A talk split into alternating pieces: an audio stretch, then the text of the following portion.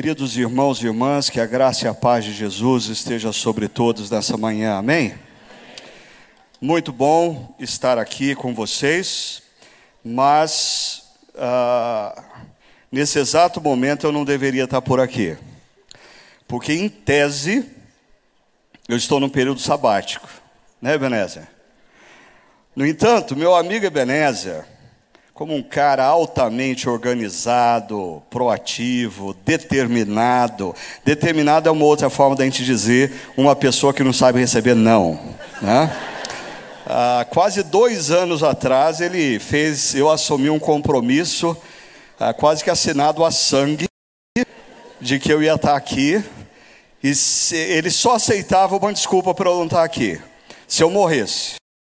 Mesmo assim, eu tinha que mandar o atestado de óbito com 15 dias de antecedência. Esse é o, é o Ebenezer. Mas eu sou muito grato a Deus pela vida do Ebenezer. Eu tive ah, o prazer de ver o que aconteceu no nosso Brasil, através da liderança dele. Ah, de coração eu louvo a Deus pela sua vida, viu, meu querido irmão? Por tudo quanto Deus realizou em você por você e através de você. E eu sou muito grato ao próprio Instituto Hagai no Brasil. Ah, eu não tive o, o, prazer, o privilégio de ser formado pelo Hagai aqui no Brasil, mas eu tive o prazer o privilégio de, durante alguns anos, ser docente do Instituto Hagai. E ali eu vivi uma experiência muito interessante que marcou muito a minha vida. Não sei se eu já compartilhei isso com o Ebenezer. Porque o, o tem essas coisas assim de que o professor entra na sala de aula e fala, fala, fala, fala, faltando cinco minutos tem que parar e tem que dar um papelzinho para todo mundo, né? Canetar o professor, falar tudo que pensa acerca do professor. E quantas vezes nos dois, três primeiros anos eu recebia aquelas avaliações e eu era tomado por uma irritação. Eu ficava profundamente incomodado com algumas notas. Mas interessante, isso fez com que eu me movesse da minha zona de conforto. Ah, e eu percebesse ah, pontos cegos na minha ministração, na forma como eu apresentava o conteúdo e, consequentemente, crescesse. O Hagai então me ensinou que se você não recebe feedback sincero e verdadeiro, seu crescimento pessoal e profissional está comprometido.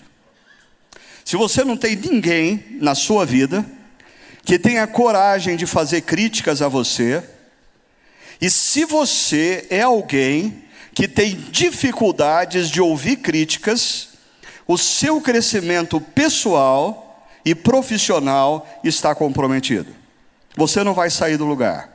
Ah, e outra, não adianta você ouvir alguém fazer uma crítica a você e dizer assim: ah, mas eu não enxergo assim. É claro que você não enxerga, é o seu ponto cego. A pessoa está falando que você não enxerga, porque se você enxergasse, ninguém precisava falar para você. Então, avaliações são importantes, eu aprendi muito com o Hagai, cresci muito com o Hagai, dessa forma, ensinando outros e sendo avaliado pelas pessoas. Mas, voltando ao assunto é, que foi me pedido para tratar aqui, que está relacionado a esse período ah, supostamente sabático que eu estou tendo, porque o, o tema que o Ebenezer me solicitou aqui para tratar com vocês é fortaleça-se na graça para não andar de tanque vazio. E em outubro do ano passado, depois de me dedicar praticamente 20 anos intensamente à minha igreja local, ao movimento de plantação de igrejas, ao centro de treinamento para plantadores de igreja, ah, eu cheguei à conclusão que eu tinha que parar e eu reuni os presbíteros e pastores da minha igreja ah, e disse para eles: Olha, eu sei que isso pode soar arrogante, mas eu não estou pedindo um afastamento de seis meses. Eu estou informando que eu vou me afastar durante seis meses. Isso não é arrogância, porque eu disse para eles: ah, se eu me mantiver no ritmo que eu estou e fazendo o que eu estou, eu coloco em risco a minha vida, a vida da minha família e a igreja. Então não tomem a minha informação como arrogância, tomem a minha informação como cuidado pela igreja. E duas foram a, as motivações básicas para eu fazer uh, ou para eu tomar essa decisão. A primeira delas, uh, eu chamo de busca por clareza na missão. Eu preciso entender melhor e mais profundamente o que Deus quer fazer com a minha vida e da minha vida a partir daqui. Já já eu volto a falar disso. A segunda motivação, a necessidade de descanso e de renovação. E eu queria deixar bem claro aqui uma coisa. Uh, o fato de eu, da, da minha igreja, então, me apoiar num período de seis meses de descanso, isso não foi um prêmio dado pela igreja em gratidão pelos serviços prestados ao longo de 18, 20 anos. Não. Foi um ato de misericórdia e perdão de uma igreja que tomou conhecimento que o seu pastor negligenciou o princípio dos seis dias trabalharás, mas no sétimo descansará. Ah, então, o meu período sabático não é fruto de mérito, é fruto de pecado. ok? É fruto de pecado. Ah, e, e eu estou sendo bem claro, porque eu sei que existem pessoas nesse auditório que não levam a sério o princípio do sábado como levam outros princípios da Bíblia, como se o princípio do sábado fosse assim um adendo opcional. Você já parou para pensar que o princípio do sábado é o único dos mandamentos que vem antes da queda? Antes da queda, Deus estabeleceu uma ordem, e a ordem é: o seu organismo, o seu corpo, a sua alma funciona num ciclo, num ritmo. E quando a gente pensa em semanas, isso significa seis dias você se dedica intensamente fazendo o melhor e com excelência no seu trabalho. Mas existe um dia que você precisa parar. Parar e no seu descanso adorar o Deus Criador, porque a adoração vai te relembrar quem você é. Quando você não para, você começa a perder a noção de quem você é. E você começa a viver uma religiosidade, muitas vezes da qual Deus passa a estar a seu serviço. Mas eu queria tratar com vocês sobre essa busca na clareza na missão e a necessidade de descanso e renovação, mostrando para vocês como isso se faz presente no ministério de Jesus, que é o nosso referencial maior. Ah, interessante eu encontro isso de maneira muito clara no Evangelho de Marcos, que é um evangelho supostamente que mostra Jesus constantemente em movimento, em ação. Ah, o Evangelho de Marcos tem poucos discursos, Jesus está sempre se movimentando, Jesus está sempre em ação. Ah, mas interessante, talvez seja justamente nesse contexto do movimento constante da ação constante, do ativismo, que a gente corre o risco de perder a consciência de qual de fato é o nosso chamado, qual é a nossa vocação.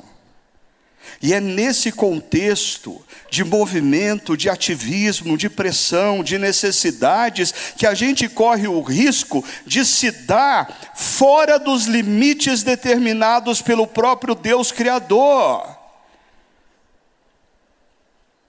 E se exaurir, e ficar pelo caminho em exaustão. Na minha área de atuação pastoral, não são poucos os pastores que têm ficado no meio do caminho.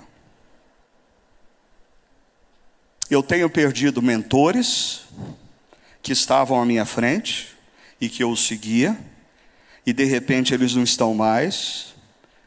Eu tenho perdido amigos que começaram comigo e caminhavam comigo e hoje eu olho para o lado e eles não estão mais.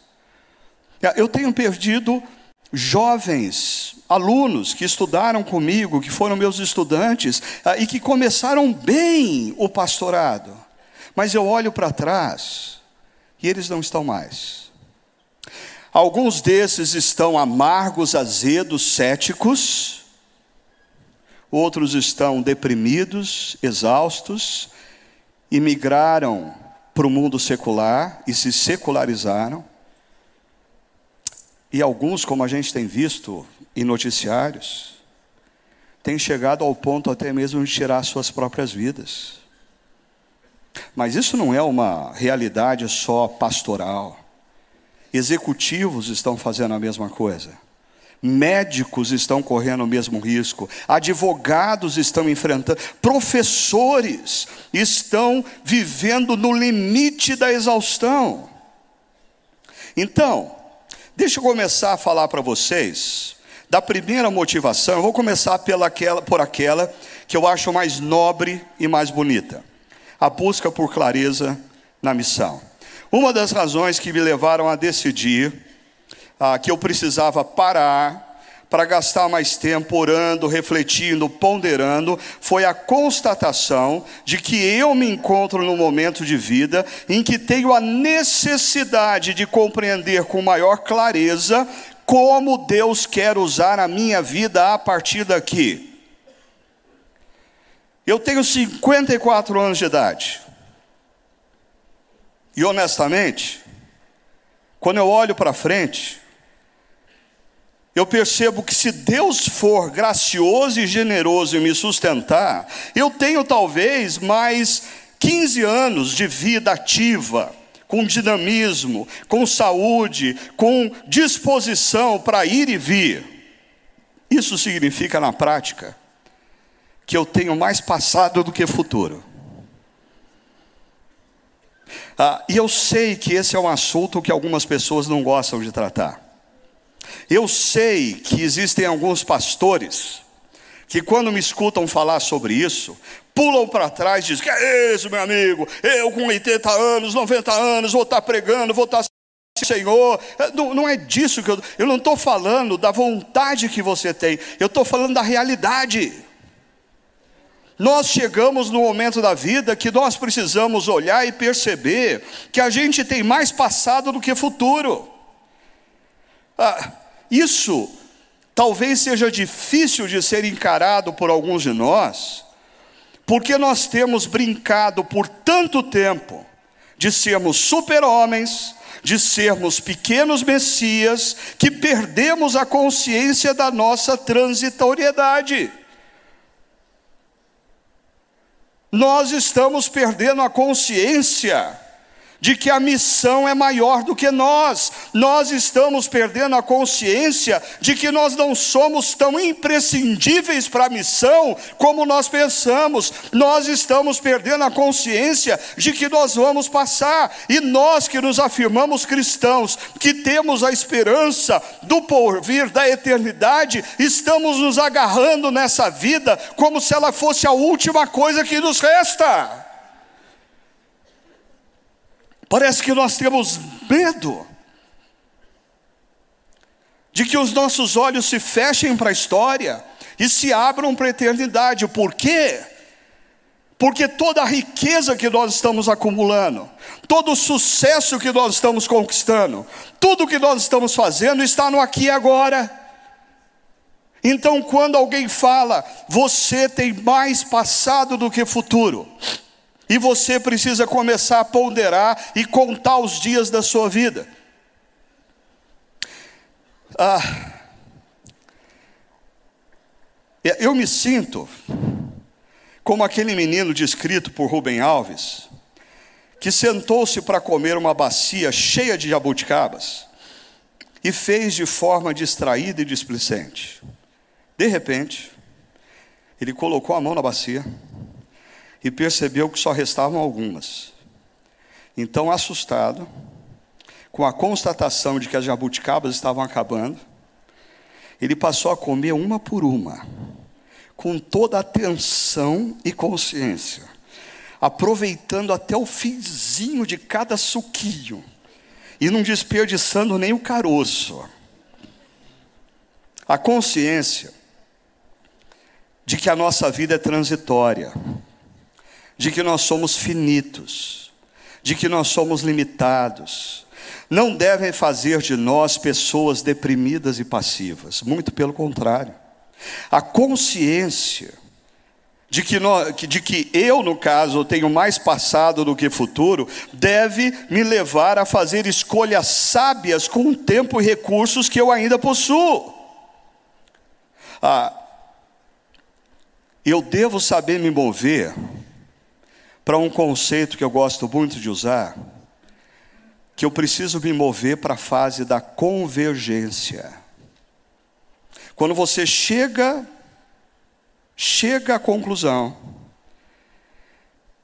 que o primeiro tempo da sua vida já acabou, e você já está jogando o segundo tempo, você precisa aprender a fazer menos, para fazer melhor, fazer menos, para fazer de maneira mais profunda, fazer menos para fazer com maior impacto, fazer menos, porque quando a gente envelhece, preste atenção nisso, quando a gente envelhece e amadurece, essa última palavra é importante, porque tem muita gente que envelhece, mas não amadurece.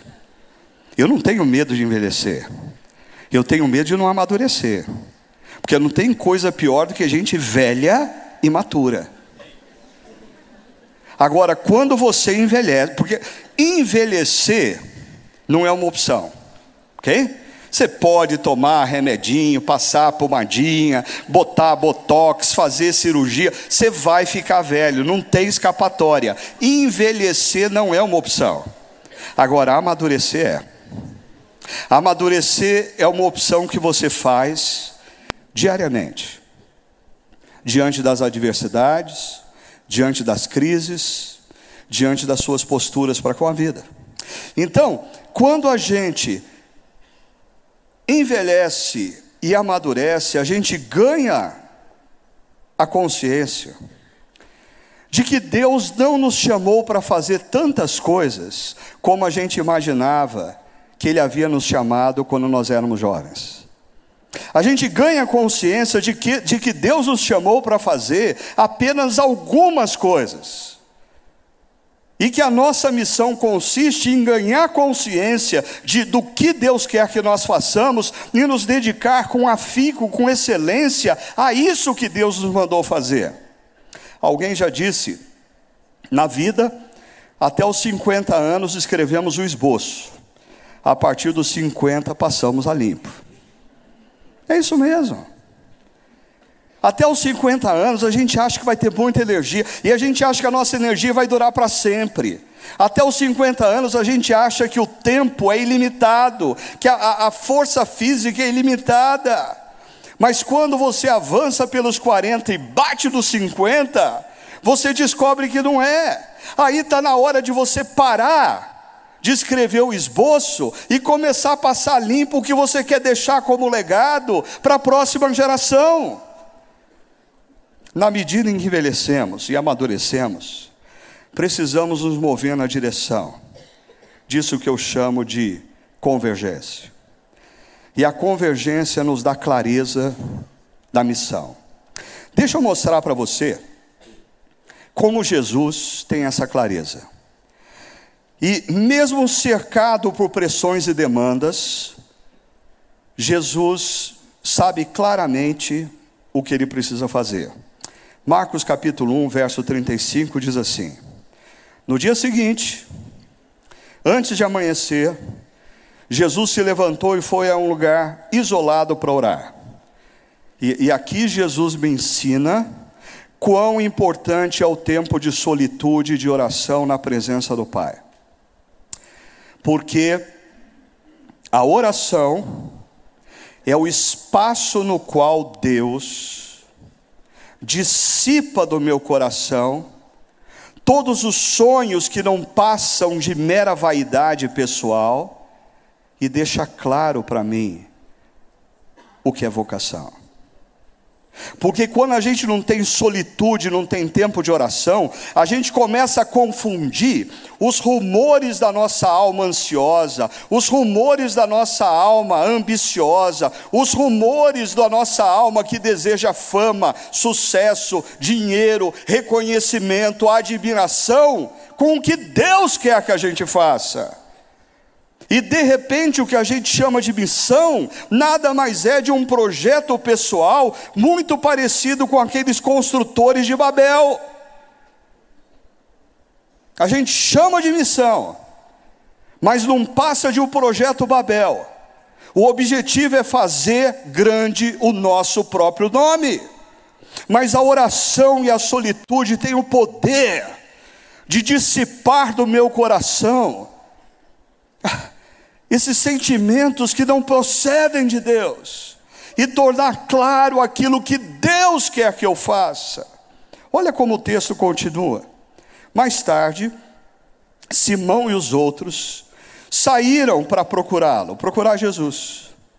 Quando encontraram, disseram: Senhor, o que, que o senhor está fazendo aqui? Está todo mundo te procurando, está todo mundo querendo tirar foto com o senhor. Está todo mundo querendo fazer uma selfie e postar no Facebook. E o Senhor aqui, orando. Que coisa é essa, Senhor? Interessante. Ah, se eu me coloco no lugar de Jesus e escuto Pedro dizendo: Todos estão à sua procura. Três sentimentos são possíveis no meu coração. O primeiro, sentimento de culpa. Oh, é está todo mundo me procurando e eu aqui, ó, sem fazer nada. Eu aqui descansando. Como eu posso estar descansando no momento que está todo mundo me procurando? Segundo sentimento, de urgência. Tá bom, tá bom, tá bom. Então vamos correr lá, vamos lá, Simão. Vamos atender essas pessoas. E a urgência nos rouba do que é prioritário. Terceiro sentimento, o pior deles, o mais preocupante senso de importância. O quê? Todos estão procurando? Uau, Simão. Eu acho que está na hora de nós montarmos aqui uma consultoria. Ah, vamos organizar esse sucesso. Porque todos estão me procurando.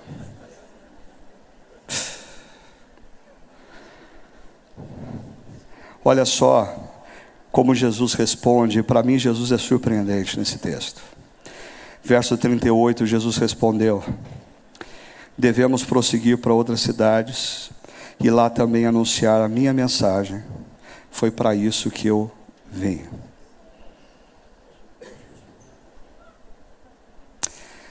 Jesus não condiciona a sua missão ao que estão dizendo dele nas redes sociais.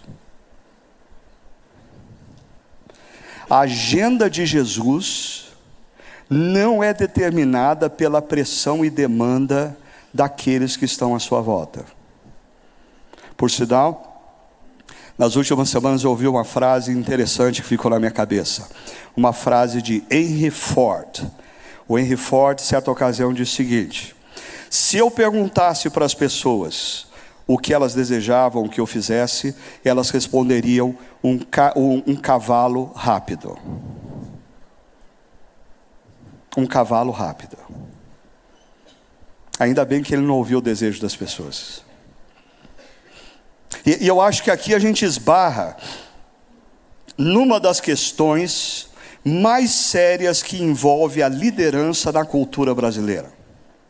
Porque nós brasileiros somos altamente relacionais, nós brasileiros nos importamos demais com o que as pessoas pensam de nós, nós brasileiros queremos estar bem na fita com todo mundo, e isso inviabiliza inúmeras vezes você, como líder cristão, na sua empresa, na sua organização, na sua igreja, fazer o que Deus quer que você faça. Por quê? Porque você é refém do que as pessoas pensam de você. Você é refém do amor e da admiração das pessoas. Quando um líder se torna refém do que dizem dele nas redes sociais, acabou ele se desconectou da missão.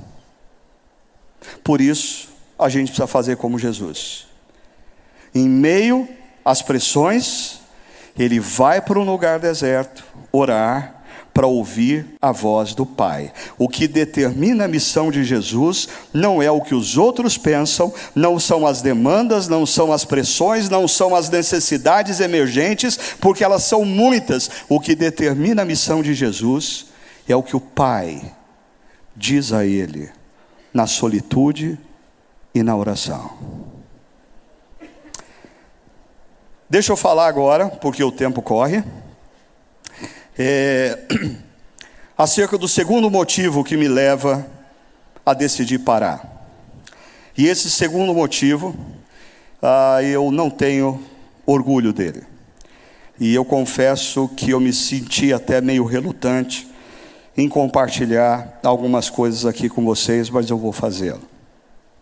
Nos últimos anos, ah, eu cheguei a um ponto em que eu precisei reconhecer meus limites. Antes de colocar em risco a minha vida, a vida da minha família, a vida da minha igreja. Ah, eu sei que algumas pessoas aqui detestam quando um ou outro pastor começa a falar sobre isso. Porque, apesar de ontem à noite nós termos ouvido o Ed, falando que nós precisamos acabar, acabar nas nossas mentes e corações com apóstolos, bispos e gurus, nós adoramos segui-los. Nós adoramos quando os nossos pastores brincam de que eles não pisam no chão, de que assim, ou a sola do sapato deles está aos 15 centímetros, eles flutuam, eles não pisam, eles flutuam. Nós adoramos os pregadores que sobem nos púlpitos domingo após domingo e só falam das suas vitórias, só falam palavras de esperança, só falam de, de coisas pródigas que Deus tem feito em suas vidas, não falam das suas adversidades, não falam das suas dificuldades, não falam dos seus limites, e isso vai alimentando um líder doente, com uma igreja doente, que inspira um líder doente a deixar a igreja cada vez mais doente. Wendy Cordeiro, no livro que eu acredito que inspirou o tema dessa palavra, Andando com um Tanque Vazio, ele tem uma afirmação bombástica para mim. Ele diz assim: Nós não nos esquecemos que somos cristãos, nós nos esquecemos que somos humanos. O nosso problema não é que a gente se esquece que a gente é cristão. A gente se esquece que a gente é humano, porque alguém desenvolveu uma teologia deformada que diz que o cristão não pega gripe, o cristão não tem cárie, o cristão não fica míope, o cristão não tem crise familiar, o cristão não precisa ir para terapeuta, o cristão não tem depressão. E aí, é interessante, Deus se revela a nós, queridos, como homem. E ele nos resgata em Jesus, que foi homem. E nós seguimos Jesus querendo sermos uma espécie de ser alado, que não sente as pressões do presente, que não tem adversidades, que não chora, que não passa por adversidades. Se você segue o mesmo Jesus que eu sigo, Jesus chorou, Jesus se cansou. A, a gente se esquece que Jesus era homem. Deixa eu falar uma coisa para vocês.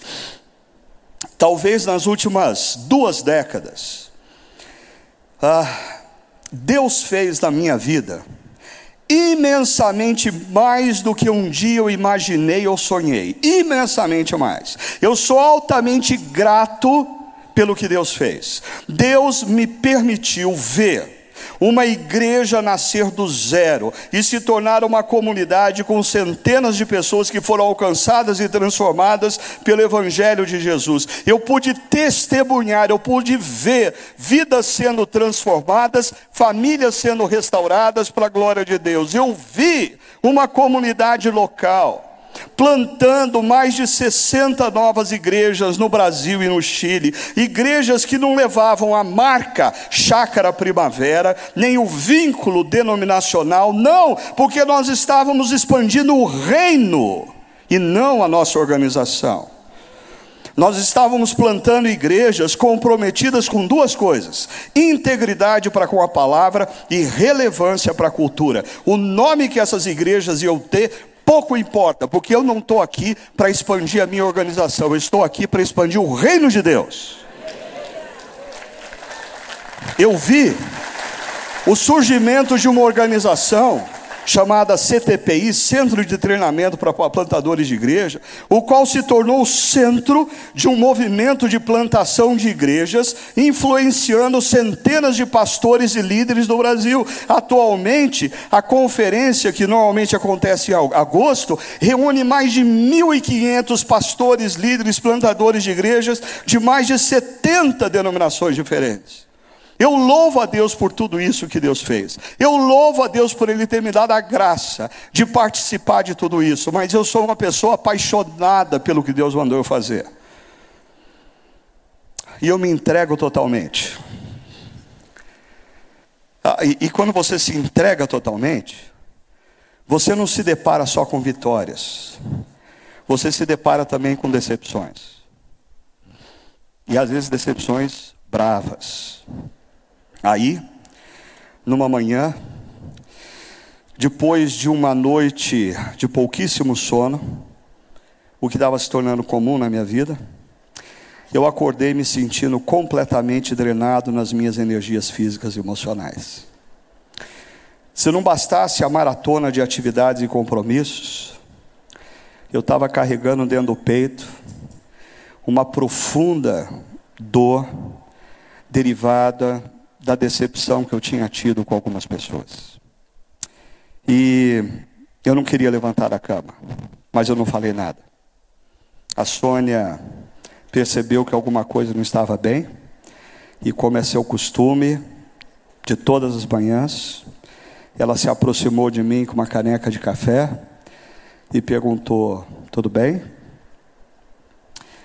Eu abracei e eu comecei a chorar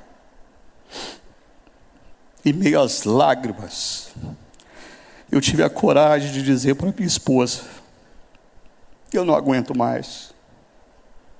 Eu não aguento mais. Eu estou no meu limite. Eu preciso parar. Interessante que, apesar da minha relutância em compartilhar coisas assim, é impressionante o número de outros líderes que depois de palavras como essa vêm e dizem: Pastor, eu não tive a coragem de verbalizar, mas eu já senti isso muitas vezes. Então, foi quando eu tomei a decisão de parar. E, mas isso foi um processo. E na igreja, uma canção, todas as vezes que ela era cantada, ela fazia eu chorar demais. E eu acho que o, o povo da minha igreja, ah, naquela ocasião, não entendia o porquê aquela canção me fazia chorar. Mas, mas deixa eu te dar o contexto dessa canção. Essa é uma canção de Stênio Martius. E a imagem que eu tenho dessa canção, eu não sei se é exatamente o que o autor quis passar, é de Jesus visitando a casa de amigos, como Lázaro, Marta, Maria. Mas Jesus estava cansado. Porque se você lê os evangelhos, Jesus acordava cedo. E tarde da noite, ainda tinha gente na porta da casa querendo ser atendido. Eu, eu imagino a exaustão de Jesus. Aí Jesus entra na casa. Marta fala: Jesus, preparei uma sopinha aqui para o senhor. E ele toma a sopinha. Aí Lázaro fala: Jesus, senta aqui no sofá, vamos bater um papo, como é que estão as coisas? E a conversa vai rolando. Até uma hora que Lázaro começa a contar uma história. Maria e Marta estão em volta, mas quando eles se dão conta, Jesus cochilou, porque Jesus estava cansado. Aí, ao invés de acordar Jesus, dizendo: Jesus, o Senhor é Jesus, Escuta a história até o fim.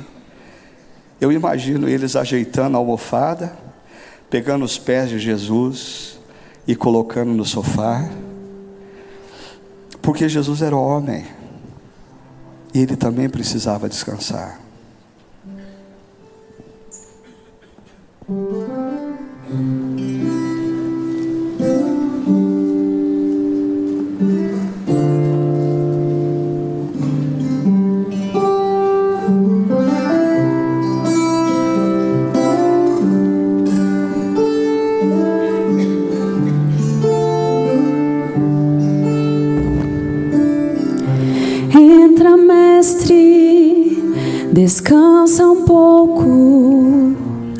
Estás cansado, estás sedento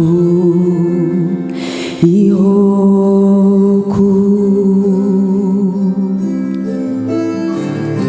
Dorme, mestre, a casa é tua. Já fechei porta e janela pra rua. Deixou-me falando só, dormiu tão pesado, fazia dó. Como será mestre este sonho teu? Sonhas como homem, sonhas como Deus, sonhas com a glória que tinhas com Pai na luz ou sonhas com a cruz?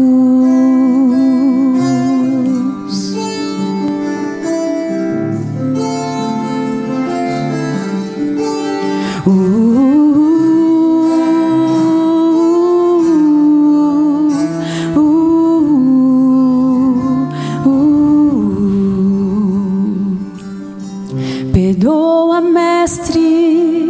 mas já é hora. Uma multidão te espera lá fora. Estás decidido, não te detenho, vais curando até chegar ao lenho. Patil, fica paz em mim, fica a sala com cheiro de jasmim, vai verter a vida do corpo seu para levar a culpa de alguém como eu, para lavar o sujo do meu próprio eu, levar-me puro.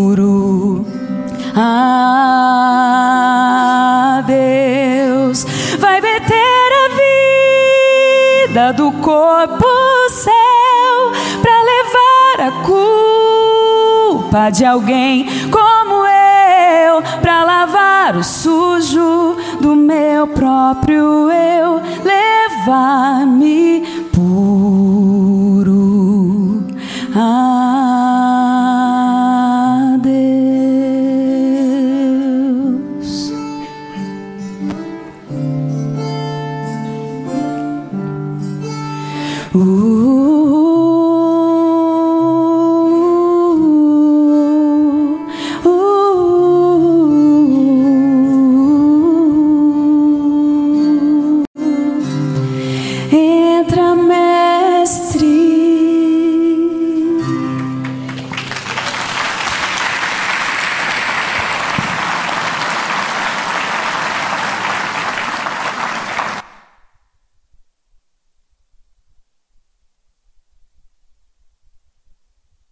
você pegar Marcos capítulo 6 e assim eu caminho para encerrar, até abrindo mão dos 15 minutos que o Sérgio Queiroz abriu mão da palestra dele para que eu usasse.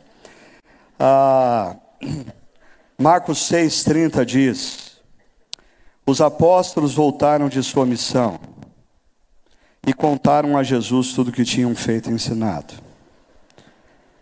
Queridos irmãos e irmãs, preste atenção na frase seguinte. Jesus disse a eles: Vamos sozinhos até um lugar tranquilo para descansar um pouco. O descanso faz parte da agenda de Jesus para as nossas vidas. O descanso não é um pecado. O descanso é parte integrante da missão. Para que você jamais se esqueça de quem é Deus, quem é você, qual é a missão e o que Ele nos mandou fazer. Mas uma última coisa sobre esse texto. Essa frase, os apóstolos voltaram. Ah, esse verbo ele é usado também para descrever a missão dos 72, que diz que eles foram, mas eles voltaram. Sabe qual talvez seja o nosso problema hoje em dia? A gente começa bem e a gente vai. Mas daí a gente vai mais um pouco. Aí a empresa dá uma promoção e a gente fala mais um pouco. E aí vem mais um projeto, a gente fala só mais um projeto. E aí vem mais um negócio, a gente fala não, só mais um negócio. E aí vem mais uma oportunidade, a gente fala só mais uma oportunidade. E a gente vai, vai, vai, vai, vai, vai. E não volta.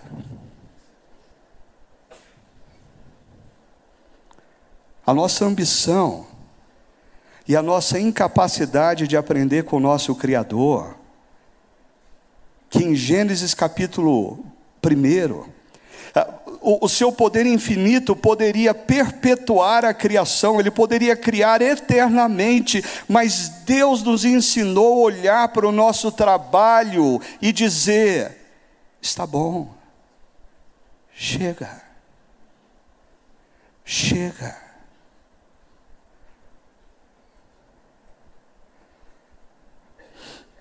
Há alguns anos atrás eu jantava com um casal de amigos muito queridos, eles foram evangelizados ali no contexto da nossa comunidade, ele, um executivo muito bem sucedido, tinha montado duas empresas, e ele falou para mim: Ah, eu essa semana fechei o um negócio, ah, os franceses compraram uma das empresas, ele me falou a quantia, eu não sabia nem quantos números tinha aquele negócio.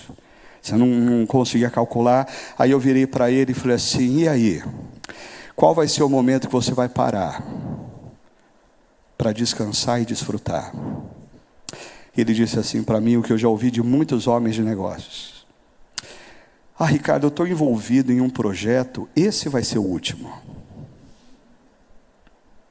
Exatamente dez dias depois, aquele querido amigo foi fazer uma cirurgia relativamente simples. Terminou a cirurgia, eu fui visitá-lo estava bem. Naquela mesma noite, a esposa ligou dizendo: Ricardo, ele teve uma complicação, foi para a UTI. Cheguei na UTI, ele já estava inconsciente. Na manhã seguinte, ele tinha partido. Era só mais um. Quanto te basta? Pastores, líderes. Nós precisamos aprender a olhar para a vida e o que a gente alcançou e demonstrar satisfação. Porque senão a insatisfação vai nos levar para lugares muito distantes da nossa missão. Ah, eu falei sobre consciência de missão e necessidade de descanso.